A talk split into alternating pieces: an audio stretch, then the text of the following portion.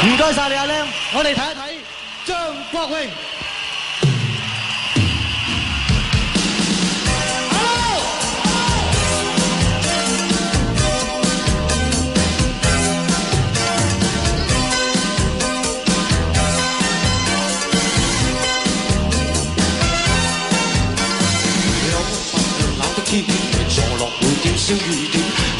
点，张开口似交生圈，实验雨的书段，卷起心爱的香烟，笼着脚底的血。 Hello and welcome to this week's Hong Kong Heritage.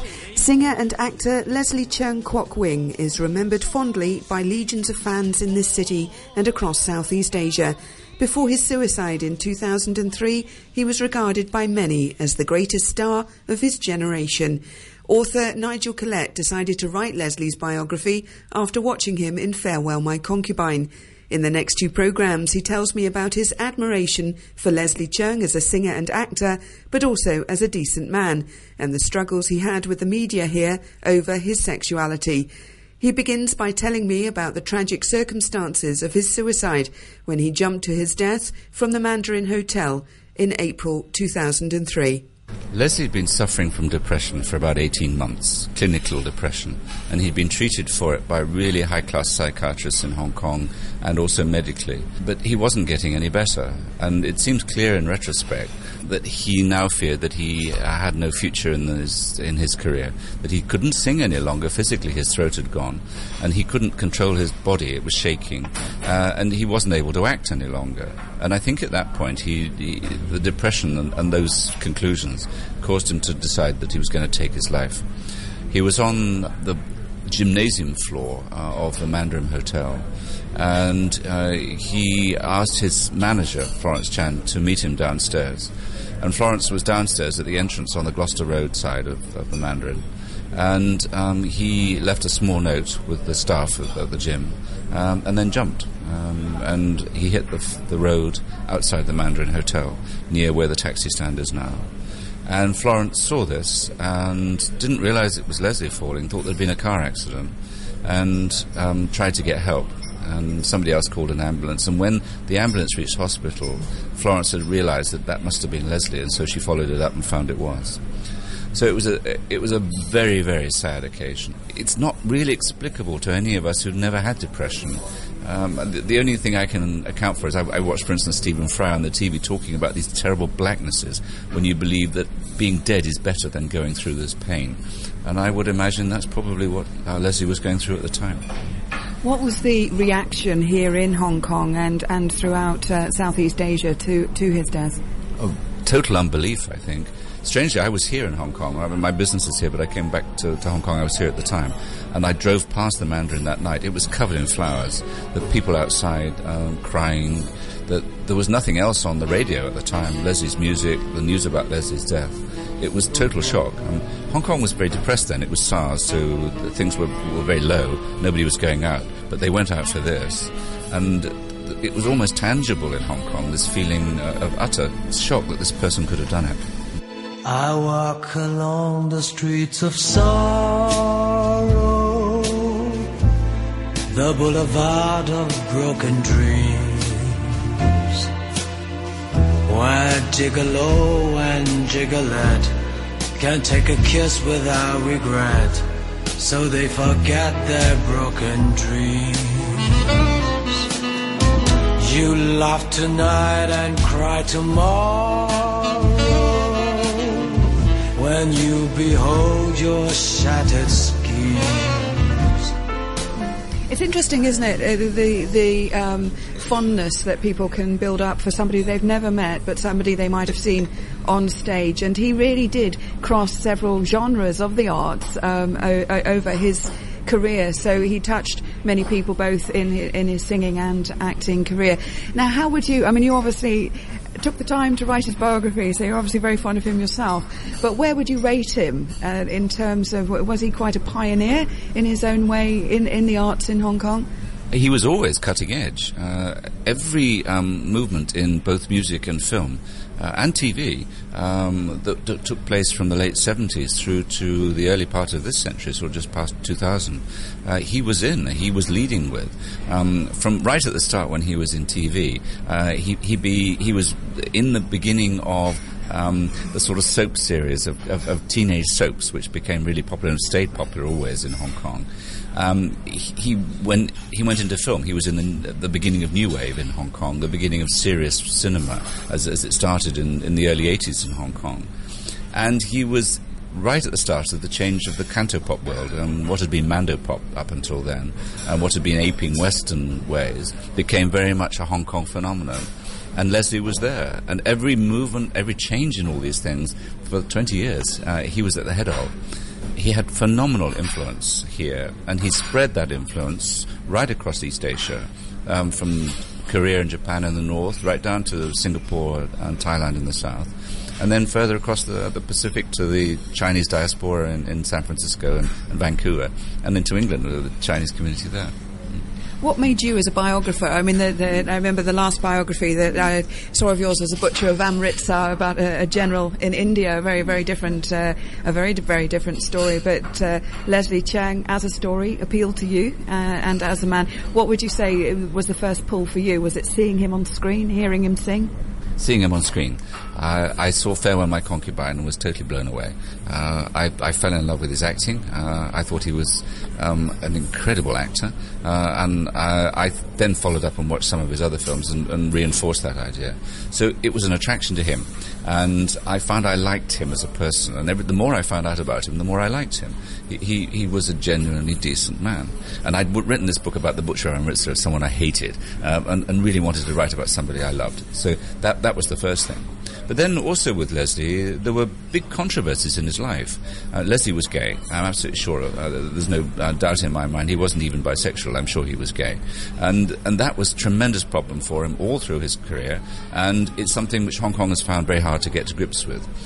Then he committed suicide. Um, he was afflicted by a mental uh, illness, and, and that's in Hong Kong very difficult for people to accept. So there was a controversy which made the book um, more than just a life of, of a pop star. So that was the second thing. yes, it isn't just about glamour. There's a lot about his character. There's a lot about his conflicts with the press, which is normal anyway for, for a star. You know, some of the questions they ask. I was a bit, you know, it's interesting. You know, you, you towards the end of your book, you comment on, uh, or you, you, write about a, a, critic, Richard Corliss, actually outwardly, um, and you, you don't actually comment on that, but he actually says to Leslie Cheung, "Are you gay?" Which uh, I was, uh, you know, what's that got to do with your film career? He'd had that right from the start.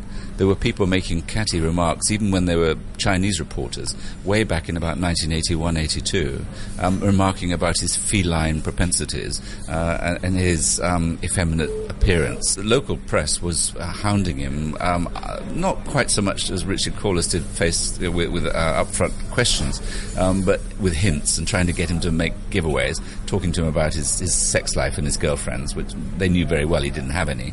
And they, they never left him alone. And he only stopped that process um, in the early 90s when he finally, not quite came out, but announced that he was dedicating the song to his partner uh, the, um, at the tour, at the, the concert.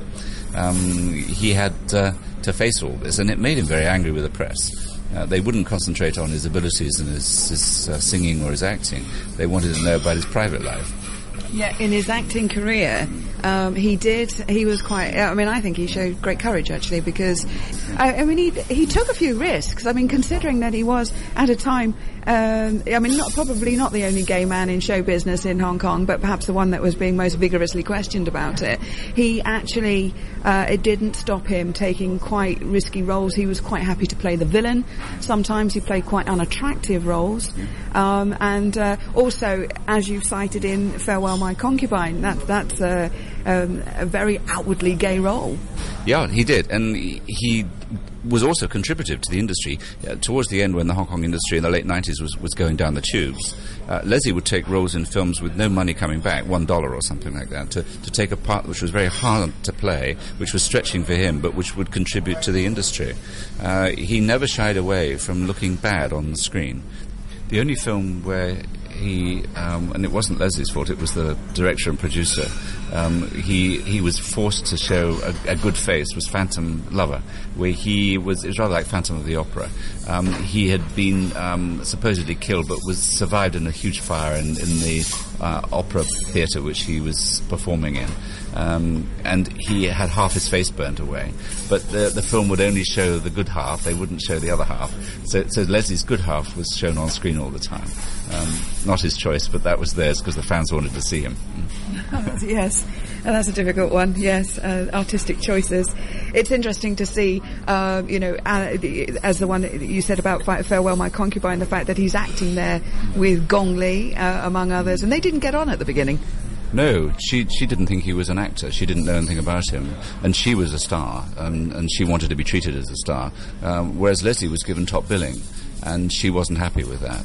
Uh, but as she got to see him and they, they got to know each other, they became friends. So it wore away. Farewell, My Concubine uh, w- was, I think, it summed up most things about Leslie's life. Uh, it was about uh, a young boy who becomes the female singing star in an opera troupe and falls in love with the male lead, which he's always playing against. Um, but the male lead is totally heterosexual and, and, and, will have nothing to do with that side of life. So the only way he can be in love with him is on stage uh, when he's performing.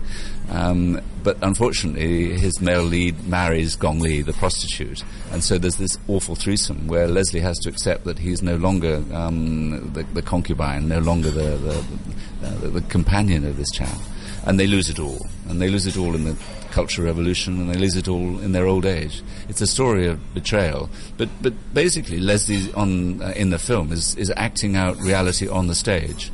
And in some way, that's what um, Leslie had to do in life. Um, he acted out reality on uh, in his concerts and on the stage, um, and the real Leslie was not maybe there visible. Yeah. It's, a, it's very when you're describing how that film was shot I mean, it was also um, very heavy makeup, very um, very heavy costumes. Uh, it's done in in the dust and the heat of the late summer in Beijing. So so physically very demanding. Never mind emotionally. And um, what really struck me is how you describe that uh, Leslie Jiang is. Um, um, he's in a rickshaw, and and uh, this is after sort of complete devastation, complete rejection. Can you describe that moment? When Leslie's love marries Gong Li, the prostitute, uh, he's left with nobody, and in despair, he gives his body to the patron of the opera, who has always been chasing him, uh, who is a much older man, a richer man, and he goes to the man's house and basically gives himself to him. And he comes home that night realizing that he's given his body to someone he doesn't have any affection for, and he's lost the love of his life. And he sits in the rickshaw and cries his eyes out. And that's the stage set, that's the film. But in reality, Leslie got so involved in the character of the, of the man he was playing uh, that he actually was in total disarray by the end of that scene. And uh, the director of the film um, turned all the lights off in the studio and they just left him sobbing his heart out in, in the rickshaw. 往事不要再提，人生一朵风爱与恨都还在心里， 真的要断了过去，让明天好好继续。你就不要再苦苦追问我的消息。爱情它是个难。My thanks to Nigel Collett, author of Firelight of a Different Colour. The Life and Times of Leslie Cheung Kwok Wing. Next week, Nigel tells me about Leslie's difficult upbringing and his friendship with Anita Mui. Thanks for listening and join me next week on Hong Kong Heritage. 父亲，说的是一辈子，差一年、一个月、一天、一个时辰，算不算一辈子？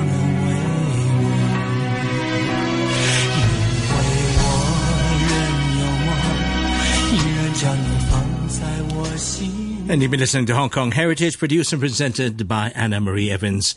Another